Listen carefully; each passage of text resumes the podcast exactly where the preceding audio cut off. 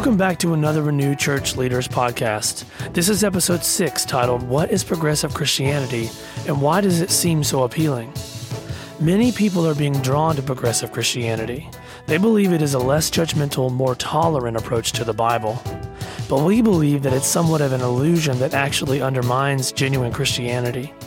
Let's listen in while Bobby discusses this crucial topic with David Young and David Hunziker.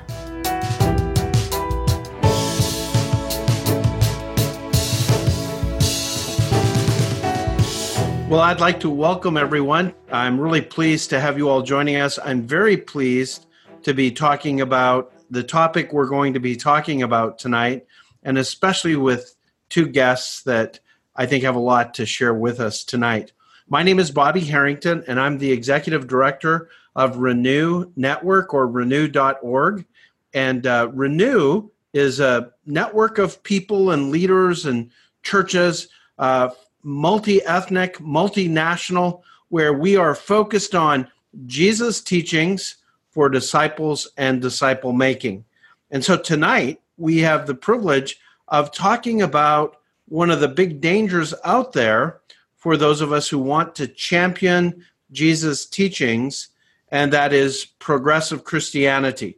So tonight we're going to talk about what it is and why it's a danger to those who uphold the teaching of Jesus in the Bible. And by the way, when we describe the teaching of Jesus, we're talking about the inspiration and authority of the whole Bible. So I'd like to begin by introducing first David Hunziker. In fact, David, if you can come on and uh, tell us a little bit about what you do, uh, where you're doing it at, and a little bit about your background. Hey, Bobby, thank you for having me. And uh, I'm at the North Boulevard West campus. So, North Boulevard Church of Christ has gone multi site, and I get the privilege of serving at the, the West campus planted four years ago uh, with Glenn Robb. And a part of that campus work, I spend a lot of times in groups. Uh, use the Discovery Bible Study method that Alex Absalom uh, mentioned earlier. So, just a quick plug for that webinar that was on earlier today, and uh, get to see things really develop in people's lives, faith born in people in those kind of groups. That's our focus. Uh, we want to see people obedient to the scriptures as they read them, uh, discovering who God is. And so more on more on that, I'm sure will come up later. Currently, uh, just to catch you up on who who I am, I'm married to the beautiful Kristen, and we have three three kids, three, a four, three, and one year old. So things are always a little bit hectic and busy around the house. Um, and you know, I went to Harding University to study Bible. Had an itch for that, actually more than an itch, a desire to do that since I was a child, uh, to study, to teach people. And I graduated and found out just the year after graduating that I was up against a culture that wasn't super receptive uh, to the message and that needed a needed a, an understanding, a kind of a step back to, to gather what it is that we're going to go forward and, and proclaim. Uh, faced a lot of fear there. I'll come back to that a little later to kind of show how I how I reconciled that, what I did about it. But uh, Yep, currently at the, the West Campus of North Boulevard. Well, David, thank you so much for sharing even what you've shared already. And we will come back to that uh, because I'm just so grateful that you're willing to come on and talk about these issues, talk about from your perspective and mm-hmm. your experience.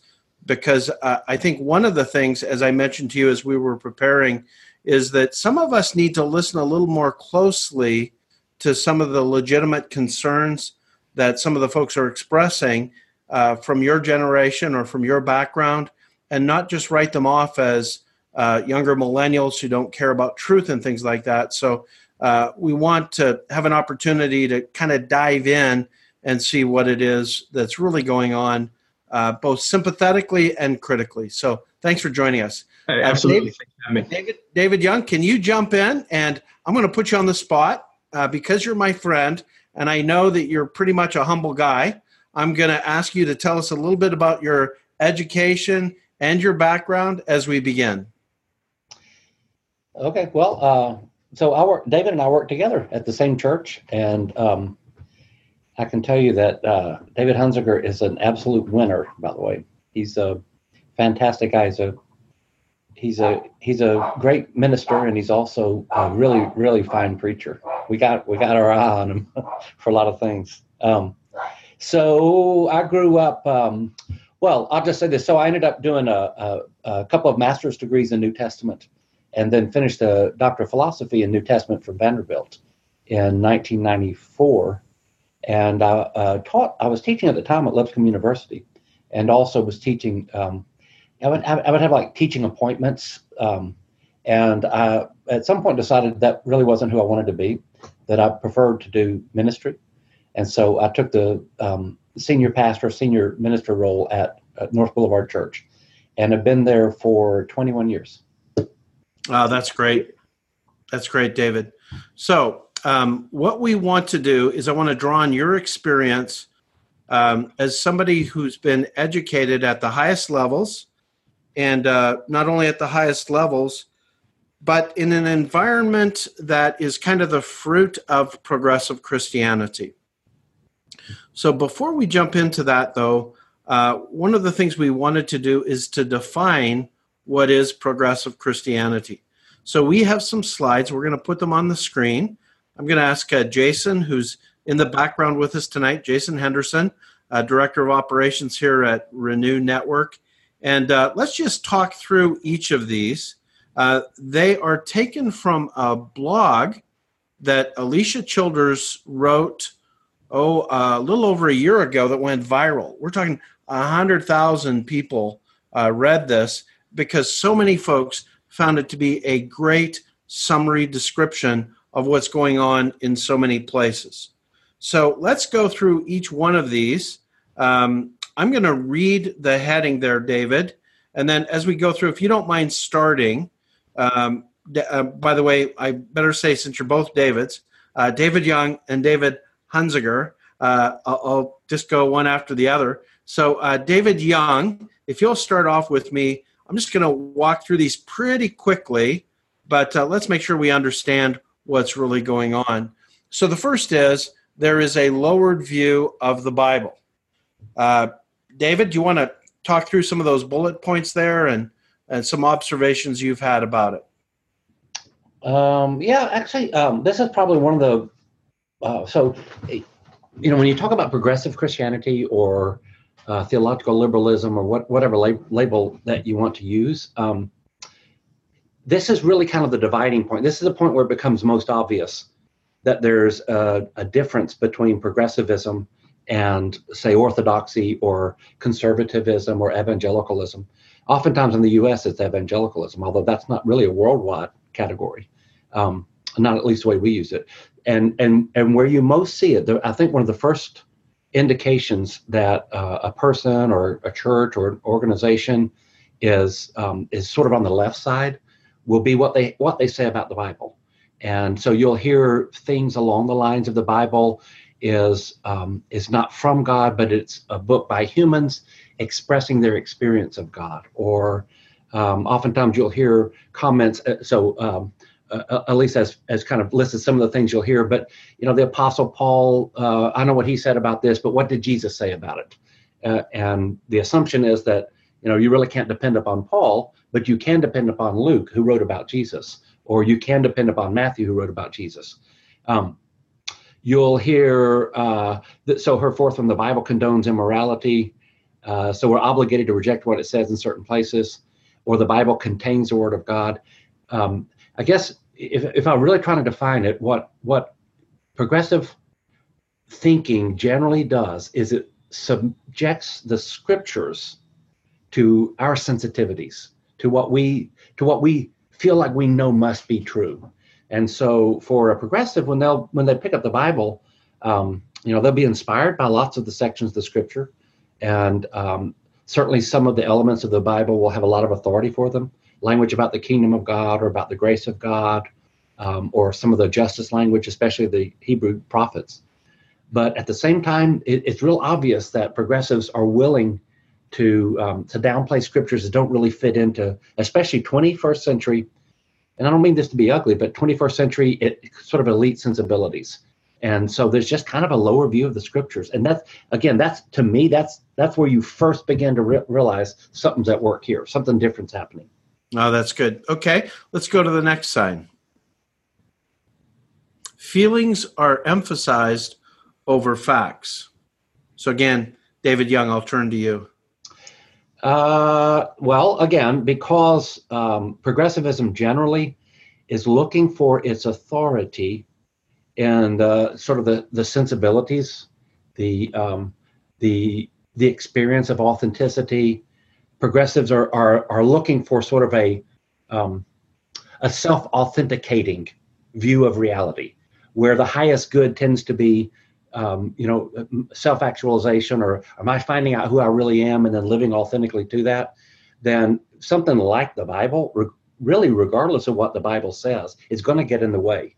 And so, what you'll begin to see is that um, there'll be these feelings, such as, you know, uh, um, he, she gives these three. Um, this verse just doesn't res- resonate with me. And again, what's being said essentially is that it can't be true if I don't feel like it's true.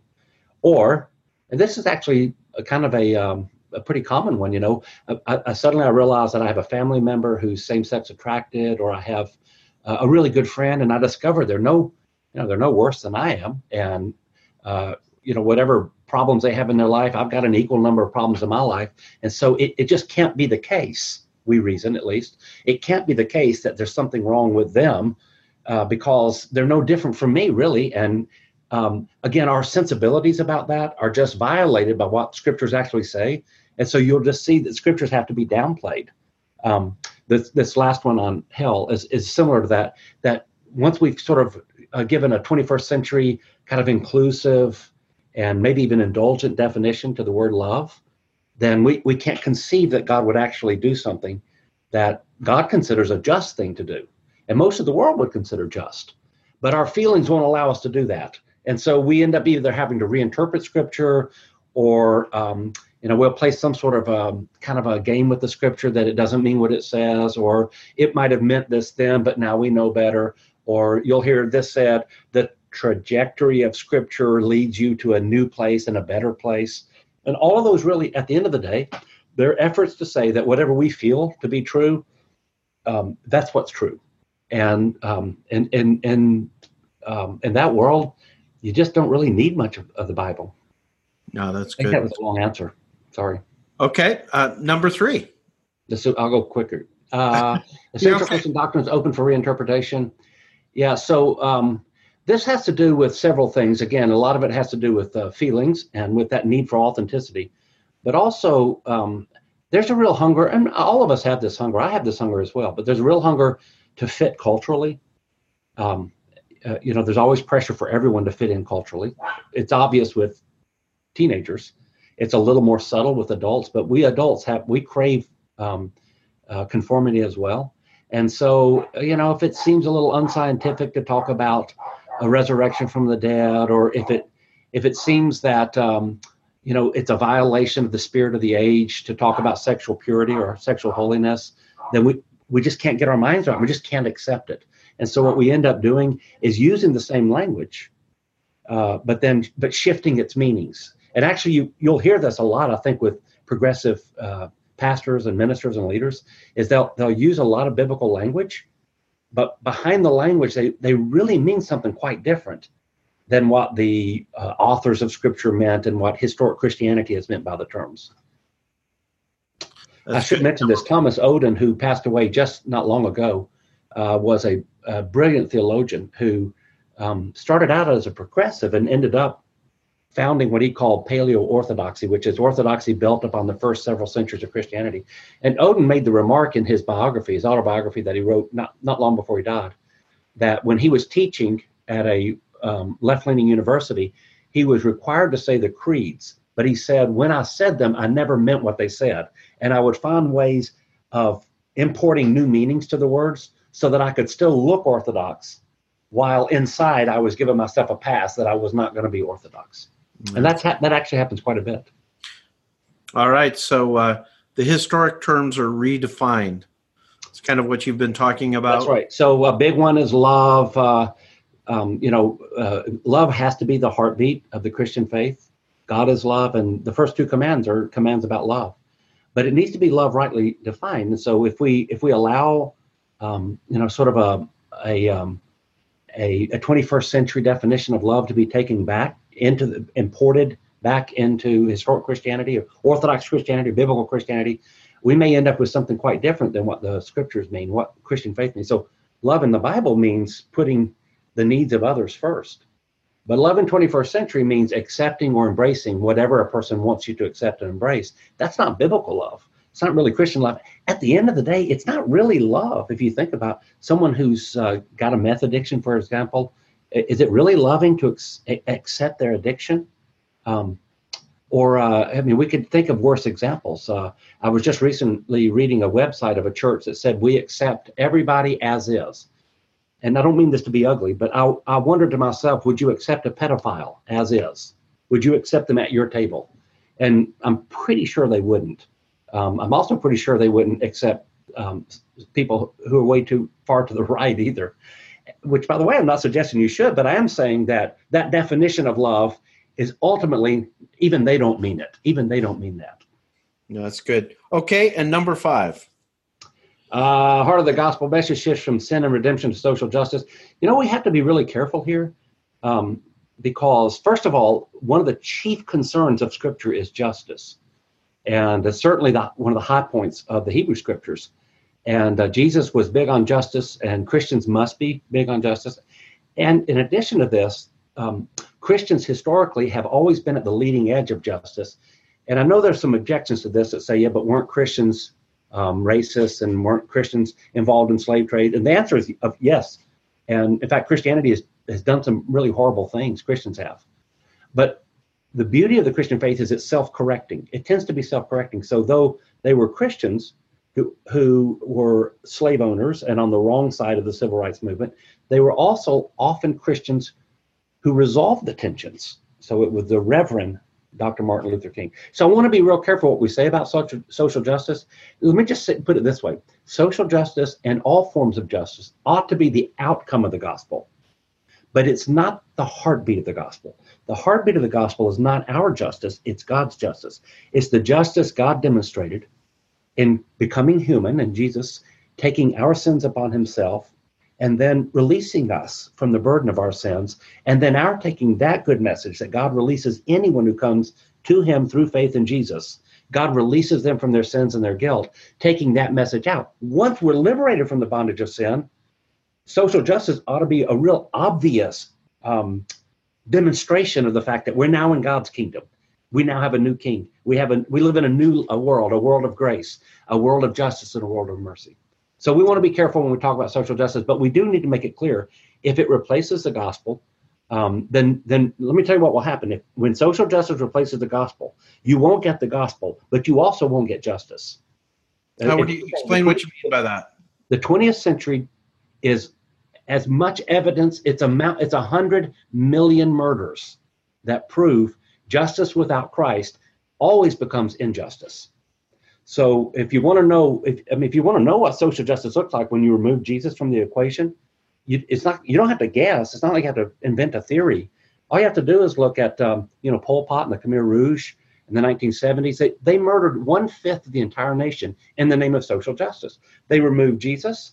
Suddenly, the need for social justice was stronger than the love for humans. So they were willing to murder a million, million and a half, two million people. Uh, uh, you know, the, it, the Soviet Union was built on workers' rights, on social justice. And before it was over with, Joseph Stalin murdered nobody even knows how many 10 million, 15 million, maybe 20 million people so that they could have social justice. The greatest injustices in history. Uh, Mao Zedong, who, who literally deliberately starved to death 50 million Chinese people in the name of social justice. These are demonstrations of what happens if you don't keep Christ at the core. So social justice is not only important, it's it's work for the kingdom, but it must be done with Jesus and the gospel at the core, or it will always go off the rails. that's good, David. Uh, okay, David Hunziker, why don't you jump in here and uh, can you tell me what your reaction is first to this, and then secondly, why would people be attracted? Uh, we've just gone through it in a way that seems very unattractive to me. Uh, but I think we're missing some stuff. So jump in and tell us your reactions to it, and then help us to understand why it's attractive. Okay. Uh, first of all, David, that's a hard act to follow. Uh, really good stuff, and uh, hope you write a book on it or something sometime soon. But I want to say this: one of the things when you talk about feelings in that section, you know, feelings often trump fact. It's really a feeling that comes up time and time again, and it's fear. And David touched on this, but um, the fear is I don't want to oppress somebody. The fear is I don't want to exclude. I don't want to push somebody down. Um, that, that's a that's the fear that often will surface, and then facts are questioned in light of it. You know, I was uh, I was telling David earlier. I was in the car with the man this week, and uh, we were driving down the road, just talking about really basic principles of the Scripture. And uh, he he said, "You don't understand. We have not just been wrong as the church in the past, but when the church is wrong, people are oppressed." Um, and and so there's a fear. I, I, could see it surfacing in him when he was speaking of uh, his fear was, and I'm I'm quoting. I'm confident that the next generation will look back and say, "Wow, how were you so wrong on the oppression of homosexuals? How how were you so wrong on the you're on the wrong side of history the whole time uh, on the transgender debate?" And so the the feeling is fear, and I felt it. I referenced earlier. You know, when I I left and studied the Bible, that next year, I felt great bits of fear. Actually, in April of 2013, I decided I was going to have to challenge it head on. And my fear was, at what point, where's my space? Uh, where's my voice in this? How am I going to be able to uh, proclaim a message that the culture is even able to accept and understand? And I gathered books like Gates of Splendor, uh, Voice of the Martyrs, I Am In, I read about the deaths of the apostles, I uh, read about Stephen stoning in Acts 7. And then this verse in Philippians because of my chains, most of the brothers and sisters have become confident in the Lord and dare all the more to proclaim the gospel without fear. And I waded through each of the stories of people who have who've given it all up, asking myself the question what is it that they knew? What confidence was it that they had to willingly stand on the wrong side of history?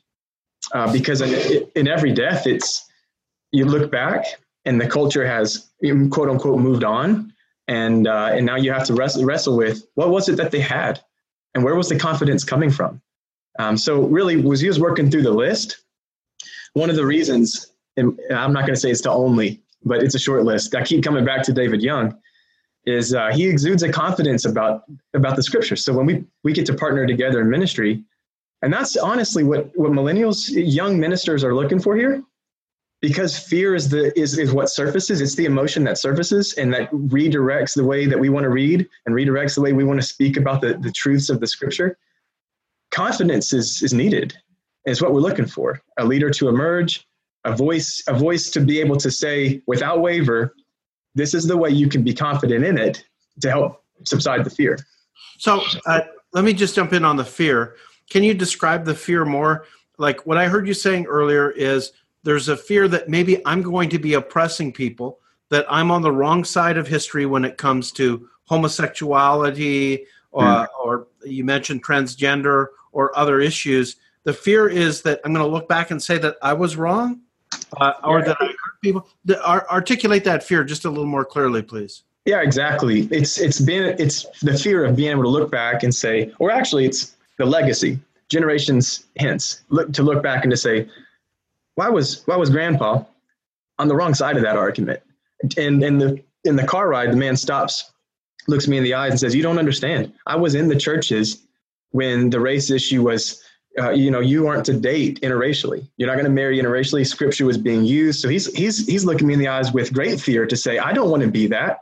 You know, I don't want in time for somebody to look back and say, "How would you have used the scriptures that way?" And the legacy being left of he was part of the oppress the oppress, uh, oppressors. And so I understand it. And and part of, you know, a story that comes to my mind, I was gathering with some people at a shelter and we're praying, praying for, for some of the women at the shelter, the homeless shelter. And a lady from across the way saw me praying with some of her friends, and uh, there were other people with me from uh, from the ministry, from the church. And she came over and said, "Could I could I join your circle?" Absolutely and she just immediately dumped a story on on us as gathered around. She said, you know, for 26 years I've been wrestling with, am I a man or am I a woman? Okay, and now I'm watching faces, and fewer people are talking, right? Fewer people are wanting to now speak up and engage at all. And she says, and honestly, I'm asking this year to put the the uh, the timeline on it this year to make the decision. before the year's over, I'm going to make the decision because I'm tired of carrying the weight. And she looked at me and she said, uh, What do I do? There's the fear. The fear is if, if I say something that's oppressive, first of all, or offensive, that's, the, that's what the culture jumps at the quickest. Even though we have um, murder, babies being killed in abortion, it's a fence that social media will jump on. It's a fence that the media will, will, will, will rise up and say, You've offended this lady. So I said to her, I said, it's a big question. It's a worldview question. And it's, you know, it's a big question, which is why it's been a weight on your shoulder for 26 years. So I took her uh, to Genesis 1 and 2, and I said, Would you be willing to read these and discover for yourself what you learn about God, where we came from? Because you're, you're asking a worldview question. We need to have some footing on this. But I'll be honest, um, after the study, and I'll tell you how it turned out, there were people that came up to me and said, I was afraid to say anything fearful that I'm going to be the one on this on the wrong side of this that I don't know what to say. So anyway, we go through Genesis one and two, and I'm asking her, "What did we learn about God, about people?" Yeah, she, hey, David, let me stop you again, just because I I think it's really important that we identify what the fear is before you go on. So the fear is not just I'm going to be on the wrong side of history. The fear is also that, like in the case of this uh, uh, woman, um, it was a woman, right? Yes. In the case of this woman, that uh, she would be hurt uh, by by the words that we said. That's another fear, correct? Yeah, exactly. And and beyond that, so her being hurt, us being uh, the the ones who caused the wound, the reflection that that has on the church. You know, when when you when you're the one who's leading that discussion and all its woundedness around you, yeah, the great fear is first of all for her, not to see her any more wounded than she is. She's obviously very weighed down. Um, and then the the second, well, what are the ramifications of this? Because this yeah. is going to come back, and and it's not going to look good when the culture does not see offense. Uh, does, does, obviously doesn't want to see offense. So, yeah. yeah. Hey, by the way, let me just jump in here because it's so um, um, just maybe providential that you're bringing this up. A week from tonight at eight o'clock, Thursday night next week, we are interviewing and doing a webinar with Brandon Ridler, who lived as a woman, actually had a sex change and lived as a woman for six years. Uh, and then uh, a group of women discipled him. He became a follower of Jesus, and he made the decision to go back and live as God made him, which is as a man after he'd had the sex change. He's a part of Renew Network. He's he's going to be speaking for us. So a week from uh, tonight, uh, I'm just going to go ahead and mention it. You want to join the webinar that we're having then. But uh, uh, David, jump back in and tell us how the story was resolved. Sure. So we were going through the Discovery Bible study in, in the early parts of the Bible, Genesis 1 and 2. She's saying things, you know, God is is the ultimate creator. She, out of her own mouth, said, God created intentionally. He created male and he created female. And uh, we get to some statements on what, what does this mean for your life and how will this help you with your ultimate decision? again, tears. And she said, I'm going to choose not to shame my creator and uh, have a sex change. And so at this point, now there's a lot of people getting more comfortable, less and less fear because it's like we're sharing the worldview. She's not uh, wounded or offended by the discussion at all. But, uh, you know, I tell that story because the, what happened after, too. We gather, we pray. So many people, and this isn't me setting myself as a hero at all, but so many people come around me and say, how would it, I could how could I have said anything? I was so afraid to say anything, or even her friends saying I didn't I didn't know what to say, and I, she's been asking me, and I just don't know what to say, and I know it's fear, and and so I know why Paul would say, as he does in Philippians 1:14, when I step out, and even poor bad ramifications come to me, or so it seems, it it, it gives courage, it instills courage. Boy, that's and, good. Yeah, absolutely. Uh, thank you so much for sharing that. Uh, David, I want to turn to you. And if you could, please, I'd like you to talk to us a little bit about your experience at uh, Vanderbilt, sort of going in with an open mind in more of a progressive environment.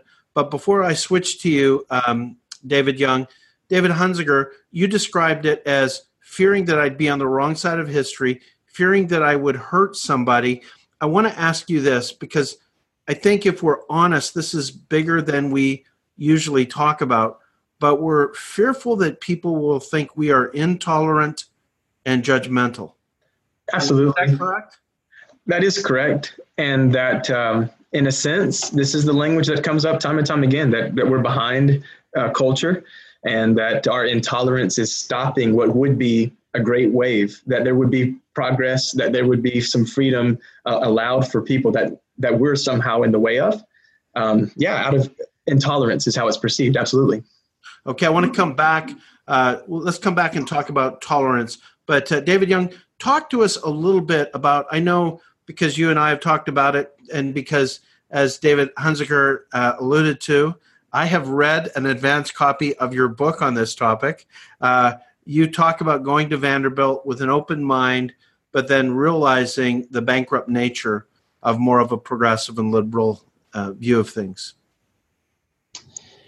So I was admitted into the New Testament program in 1986. Four of us were admitted. Well, four regulars and then one uh, alternate who dropped out. Um, and in the New Testament program, and then the Hebrew Scriptures program. I don't know how many students there were total, but several dozen probably.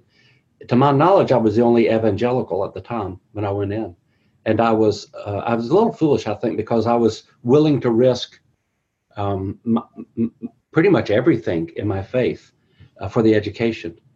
And uh, I did go in with an open mind. I went in assuming that I was going to learn why everything I had grown up with was wrong. And I, I want to say a few things I learned. I did learn, first of all, that there um, that so I know the scriptures are perfect, but my understanding of them is not. And there are a lot of problems with the scriptures. And we really have to be honest with that because if we're not honest with that, then we set ourselves up for a great disappointment. Um, you know, there are tensions in the scriptures that are difficult to resolve. There are uh, some of the violence of the Hebrew scriptures, for example. That's a tough. It's a tough issue for everybody. Um, there, so, so there, these were highlighted for me when I got there. And I didn't want to just dismiss them and say, no, no, no, I'm a fundamentalist and, and we fundamentalists don't look at things like that. Um, so I was forced to be a, a, lot more honest with scriptures. But what I began to notice um, over the course of several years was that a lot of the um, the problems that I had with scriptures and that others had were oftentimes um, they really weren't that big of problems. They were highlighted because we. Did, I don't mean to be harsh on anybody, but we didn't want to follow the scriptures we still we didn't want them to be true. And so anything we found in scripture that we could drive a wedge uh, between it and us we really pounded hard on that wedge. Um, essentially because we already we knew what we wanted life to be. And if the bible got in the way it had to be dismissed. At some point i really began to notice that um, a lot of the critical theories that that we not only learned but eventually would teach i taught over at the divinity school were just theories and not even really well thought out theories oftentimes. And oftentimes they were angry theories. Um, and again i don't want to i don't want to just paint everybody with the same brush but i was shocked at how much anger and uh, really almost rage characterized the the progressivism and the liberalism that i experienced there. Um, it just seemed as though um, so many people in the program were just they were just angry. They were angry at the church angry at um, God, angry at the Bible, angry at themselves, angry at their parents. There was just a real anger, uh, rage going on behind a lot of it. And it always struck me as odd that um, there could be so much rage on the one hand, and and yet this was the movement that was preaching tolerance and acceptance and love, and that that inconsistency eventually led me to see that um, there are real serious problems with progressivism, deep problems with progressivism. That may not be the answer you're looking for, but I'm telling you, I'm telling you how I got there. Yeah. Or maybe I'm giving you a big, big version of. Let me give you one example. So I had to do. Um, so the, at that point in the PhD, we had to have four foreign languages. You had to master four foreign languages. By the way, they weren't part of your program. You had to do that on the side. Then I was also working on uh, because I was doing rhetoric in the New Testament. I had to learn Spanish as well. So I'm doing five languages: French, German, Hebrew, Greek, and Spanish. And then we were getting ready to plant a church in Russia, so I was learning Russian on the side. And we were, um, I, I, was, um, part of my program was to take classical Greek, which was very different from New Testament Greek. So I'm sitting in a classical Greek course. Uh, I've got whatever it is, six languages, and now I'm having to learn the seventh. And I was really irritable about it. I'm in the class with a lot of classical students, so Greek and Latin students. And I made some tacky remark about Homer and one of the students looked at me and he said, uh, You religion guys ought to be thankful to study with us.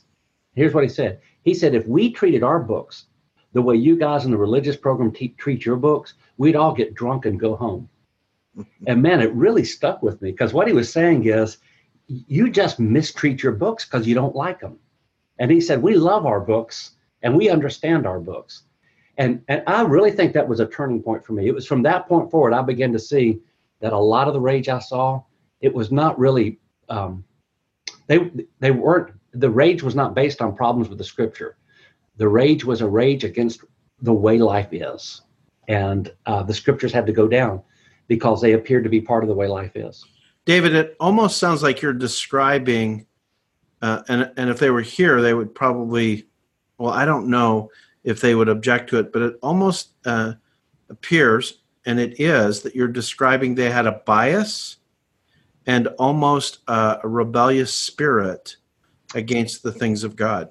Uh, that's what I think I saw, but but some of it was. Uh, think about this. Um, so I, I want to be real general in how I say this, but uh, one of the one of my colleagues had been raped.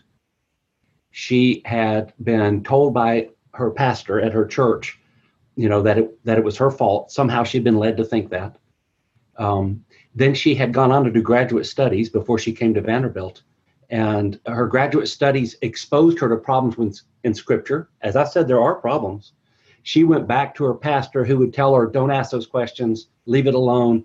And at some point, um, the dissonance in her heart just made her angry. The Bible can't be true. So I want to speak about it with some compassion because I see how she got to where she got. Um, but what I want to say, and what I what I did try to say, oftentimes was, you know, don't don't don't blame Jesus, don't blame God, don't blame the Scriptures, don't blame the great creeds of the Christian faith. Just blame the fact that all of. I mean, what what is easier to prove than original sin? Nothing is easier to prove that than the fact that all of us are prone to sin. Yeah. And so what I would say is this is not the fact that the Bible this is not evidence of the Bible's shortcomings, it's evidence of our shortcomings.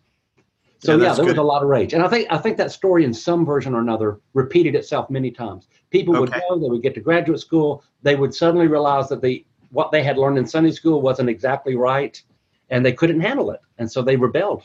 And now you're, you know, in my case, you're $150,000 into an education. You can't throw it away.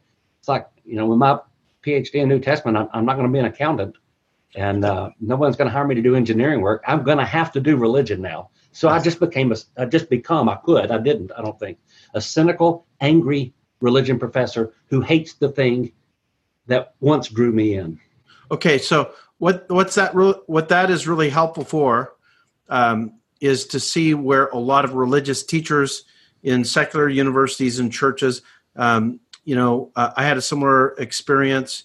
Uh, spent a summer at Princeton Theological Seminary, very much a similar experience.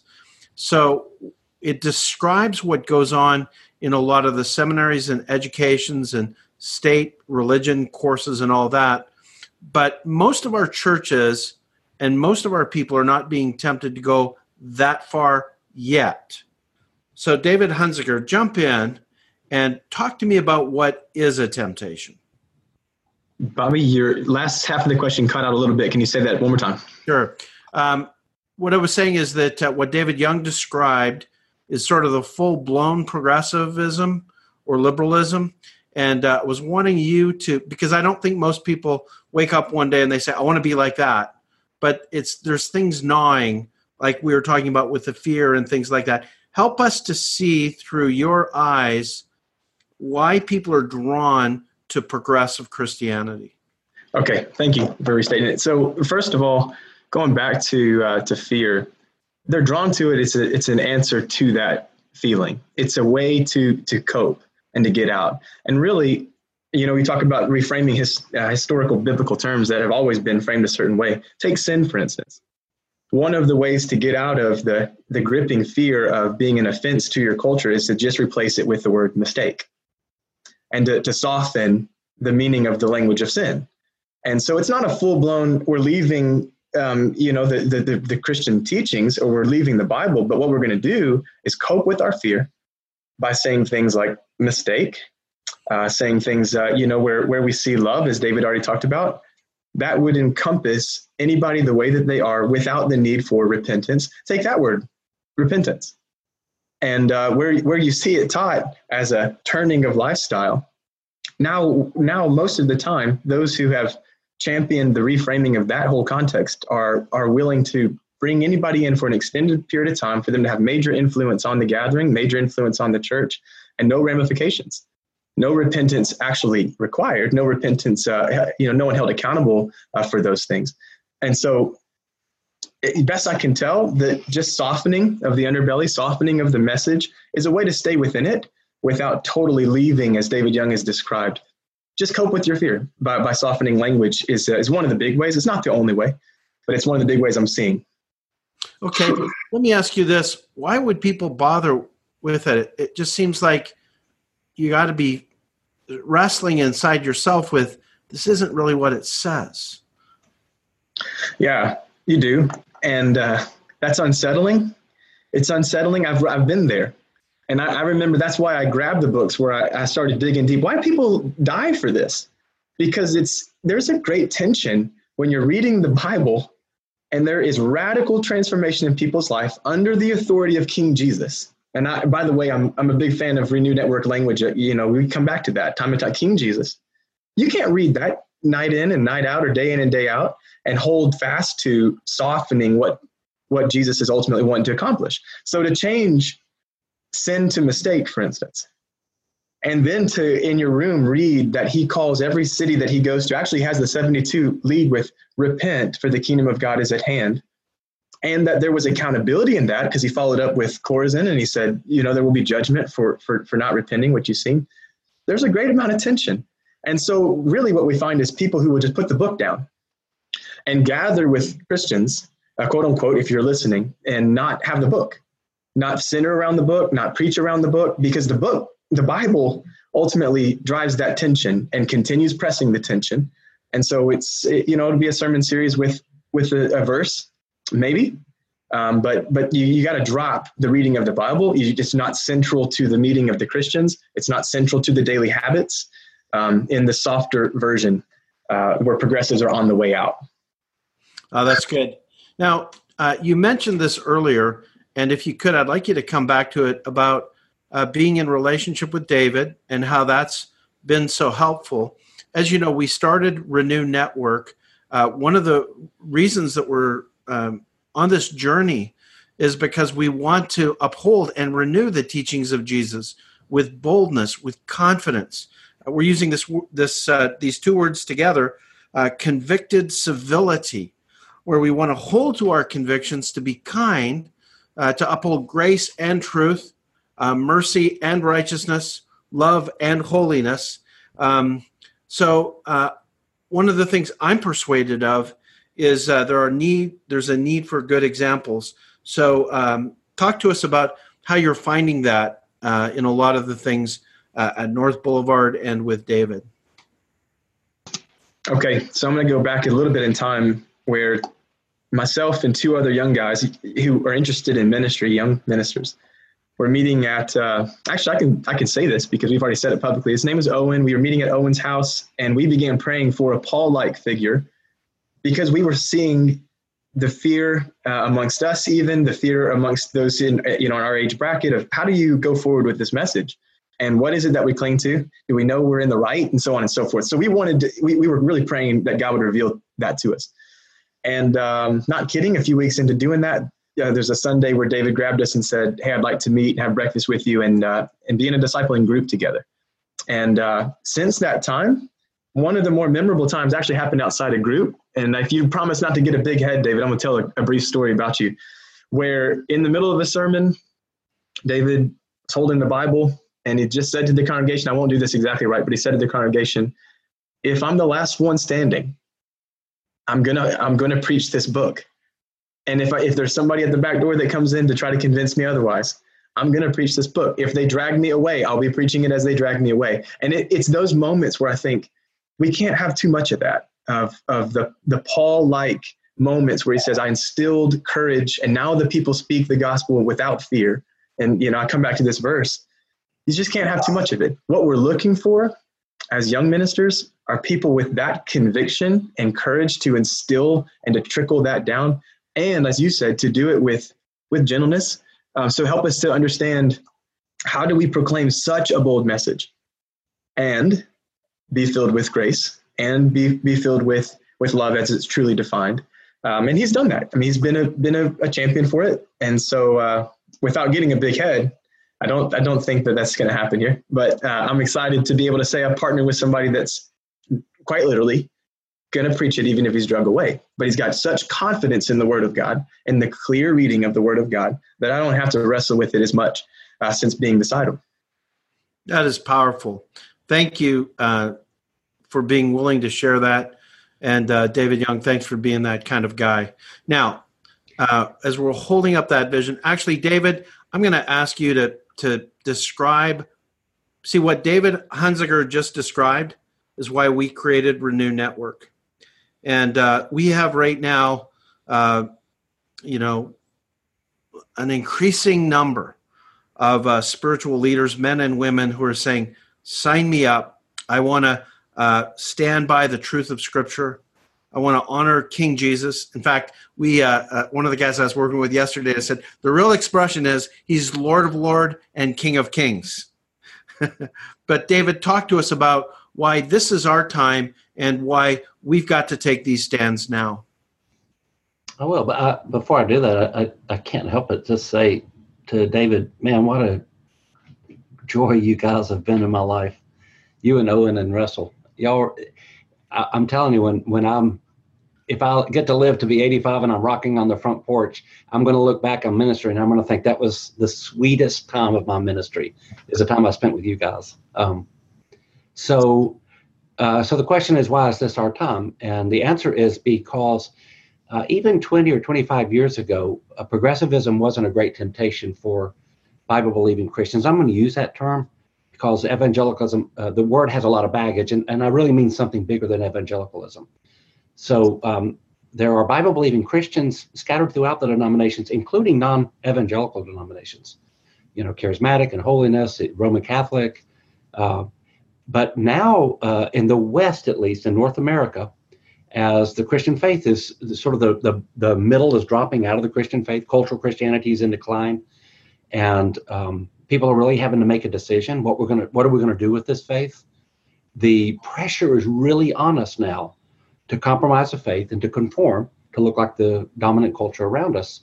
And um, and a lot of progressivism can use the same language as Orthodox Christianity and biblical Christianity. It can use a lot of the same themes, the themes of love and of justice, the themes of mercy. Um, you know, uh, all these themes are they're the siren song. They just they're so attractive to hear. Um, but it can be deadly because a lot of times when we hear this from our culture, they do not mean what Jesus means. And um, ultimately, they'll take you away from what Jesus means. And the pressure's on. I do think that this is, um, you know, this is our time to make the decision. We're at sort of our rendezvous with destiny moment. And if we if we fail at this moment, then North America will soon be no different from Europe, and that is the Christian faith. It really won't survive. Uh, there, there are a number of statistics. Um, it's shocking. I just read an article. I think um, I don't. I get so many feeds now. Uh, it may have been First Things uh, magazine by uh, Rusty Reno, who's a fantastic guy and a great journal as well. Um, Catholic journal on, on culture and Christianity.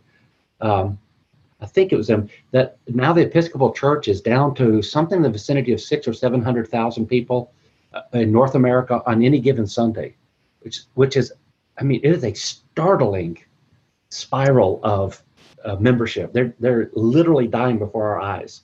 The same with the PCUSA, even the UMC. At one point, the United at one point, one out of every three Americans was a Methodist. One out of every three. The number today is fewer than three percent. They're in a total free fall. I'm not against them. I'm, that's not my point. My point is to say when we go progressive, the very next step you don't have to guess. Bobby, you're from Canada. Uh, you know what you see what happened in Canada. It's happened in Europe, and now it's beginning to happen in the United States, which means again that this re- em, this remarkable, wonderful treasure that's been handed to our generation. Uh, it's in the balance whether it'll survive or not. And I, I want to say this because if you're in a church and, and your lead preacher, your lead pastor is starting to say things that you just recognize, wow, this really is not going back to scripture. You're hearing the things that Alisa describes. You need to realize that there's a, there's actually you don't have to predict where it's going to end. You don't have to predict. We know where it's going to end. It's going to end in disaster.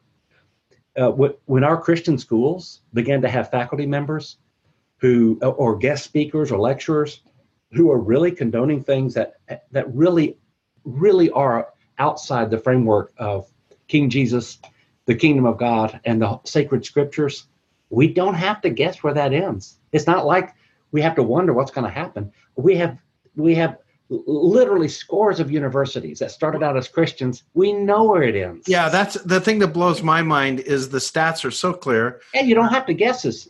Yeah, yeah, yeah. It, it, as we've talked about before, progressives think they're building an on ramp to the faith so wow. that they can, uh, you know, watered down so that more liberal-minded people will join. Instead, they're building an exit ramp uh, by which people leave the faith. And yeah. the the as you mentioned, I grew up in Canada.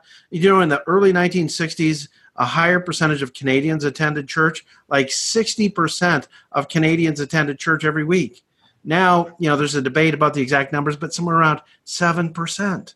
And most of those are gray hairs. So, yeah. Uh, we uh, our time uh, is drawing to a close. So, David, um, let me ask you, if you would please, because something happened in, in David Hunziker's story.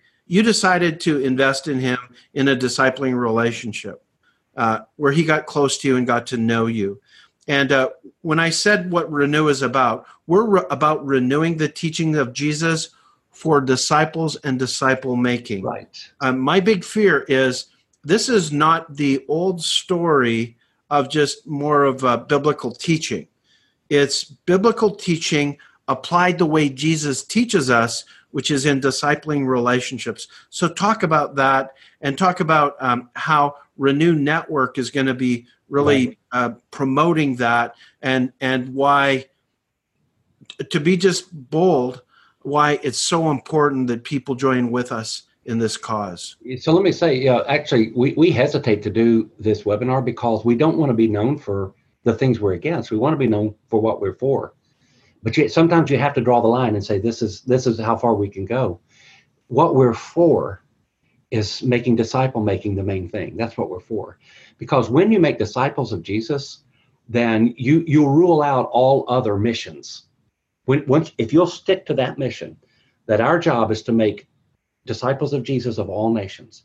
If you will not lose sight of that mission, keep a laser focus on that mission, then you won't be tempted to go back into traditionalism. You won't you won't go off into progressivism. You don't have armchair theologians or mere church members or wh- whatever it is. You'll you will have what the early church had, what Alan Hirsch calls this. What does he call it? Apostolic uh, DNA. Now, yeah, yeah, yeah. So that's what you have when when disciple making is your main thing. So what Renew is about is connecting people of any tribe who want to go back to the best, the strongest, the central core teachings of the scripture for the purpose of making disciples of Jesus. And that's the only reason that we care about scripture. I mean, we care about the word of God, but scripture is a tool for us, but it's a tool designed to get us disciples of Jesus. And so it's not the, the scriptures are not the end result, they're just the tool. The end result is when the whole world has an opportunity to become like Jesus. And so we want to invite. It doesn't matter to us what denomination you're in. Doesn't matter what you know what your tribe is and all. Um, we we want you to to be part of what we're doing. We honestly believe that not only is this a very dangerous time for the people of God, but this may actually be our finest hour. This may be the time we see real heroes and real champions, uh, real legends, maybe even real martyrs rise up. And if you recall, every time the church gets pushed, it becomes stronger. And we're in a position now really to become as strong as we've been in North America in 200 years. So this could be a fantastic time if you're watching internationally, um, especially. So Bobby and I, we're, I don't know how you are, Bobby, you're older than I am. I'm 57. What we realize is that we're, we can help. I got you beat by three years. Is that right? Are you 60? Yeah. I kind of thought that, but I wasn't sure. I didn't want to say it. so Bobby and I, guys like us, uh, we can help with funding. We can help with sort of laying down some framework. But at the end of the day, it's men and women who don't look like us who can take this message and do something really awesome with it. And we want to empower you, guys like David Hunziker. We want to empower you and equip you and, and put you out on the field and, and cheerlead you and clap and watch you take it across the end zone, which, which you will do. That's right. Hey, um, let me ask uh, Jason Henderson if you can put up on the screen uh, the promo for the Renew Gathering October 24th. Uh, I was telling Jason earlier today, we have this killer gathering, this one day gathering. David Young will be speaking at it. We have uh, these other people speaking at it, and uh, like 16 people from Jim Putman to Shodankeh Johnson, who's leading a disciple making movement in West Africa. Quarter of a uh, million people. Quarter of a million, 58% are ex Muslims. Uh, so we want to encourage you to join with us. And, uh, uh, to, you know, it's the public launch uh, of Renew Network. David's uh, book on progressive Christianity, we're going to make it available starting that day, and a lot of other great things. So, David Hunziker, in the last few minutes that we have left, um, I would like for you to speak to us as church leaders uh, about why these things are so important that you've been sharing with us. And maybe give us a last word of exhortation and encouragement before we close our time out. All right, let me start with this. There's a comment that just came in on the right side of my screen says, Julie Young, that David Young is such a cutie. So I needed to say that before I, I said what I was going to say next. Uh, I just want to take ministers who are able to hear this, who are listening to this back in time to the first time that you encountered God in the Word. You were reading the scriptures, you were hearing the scriptures, and at some point it went right through your heart. And you realized this has cut me in two. And it, it didn't mind that it did it. Jesus' words didn't didn't really seem to mind that it had cut you right in heart, right in the heart. Let's go back to those moments and then the moments following where you turn on the lamp beside your bed and you're just reading the word of God. Or you're you're eating breakfast and it's beside you and you, you, you can't stop putting down the word because of all that it says and what it means and the truth that you found in it back back in the beginnings. Don't don't lose it because a, a, a quote unquote scholar is now questioning things that, that you knew is true. And don't don't find fear to see the same thing happen in another person's heart where it goes straight through and it cuts them in two. It did it for you. It, I will never forget when it did it for me and how it has time and time again. So to see that happen is a beautiful thing and could be the makings of a, of a minister like yourself if, or, or a young minister uh, as we watch that happen. So hold fast to the word of God that you love. Keep the lamp on beside the bed and, and, and read the book that you, that you love and trust the clear reading of the word of God. Let the Holy Spirit be your guide, the word of God be the teacher. And uh, let's, let's be courageous. If you're if you're an older minister, instill courage in any way you possibly can into younger ministers. The courage of even if you're alone, even if you're alone, the great cloud of witnesses will be with you. The triune God will never leave your side. Jesus, who said, Go make disciples, says, I will be with you always. So your audience might not be a, a large number of people, but it's the greatest uh, in Jesus Christ. So instill courage, hold fast to the word of God. That's, that's what I would wrap up with. Oh, that's awesome. Well, thank you so much, David Hunziker. Thank you, David Young. Thank you, everyone, for joining us. God Thanks, bless. Guys.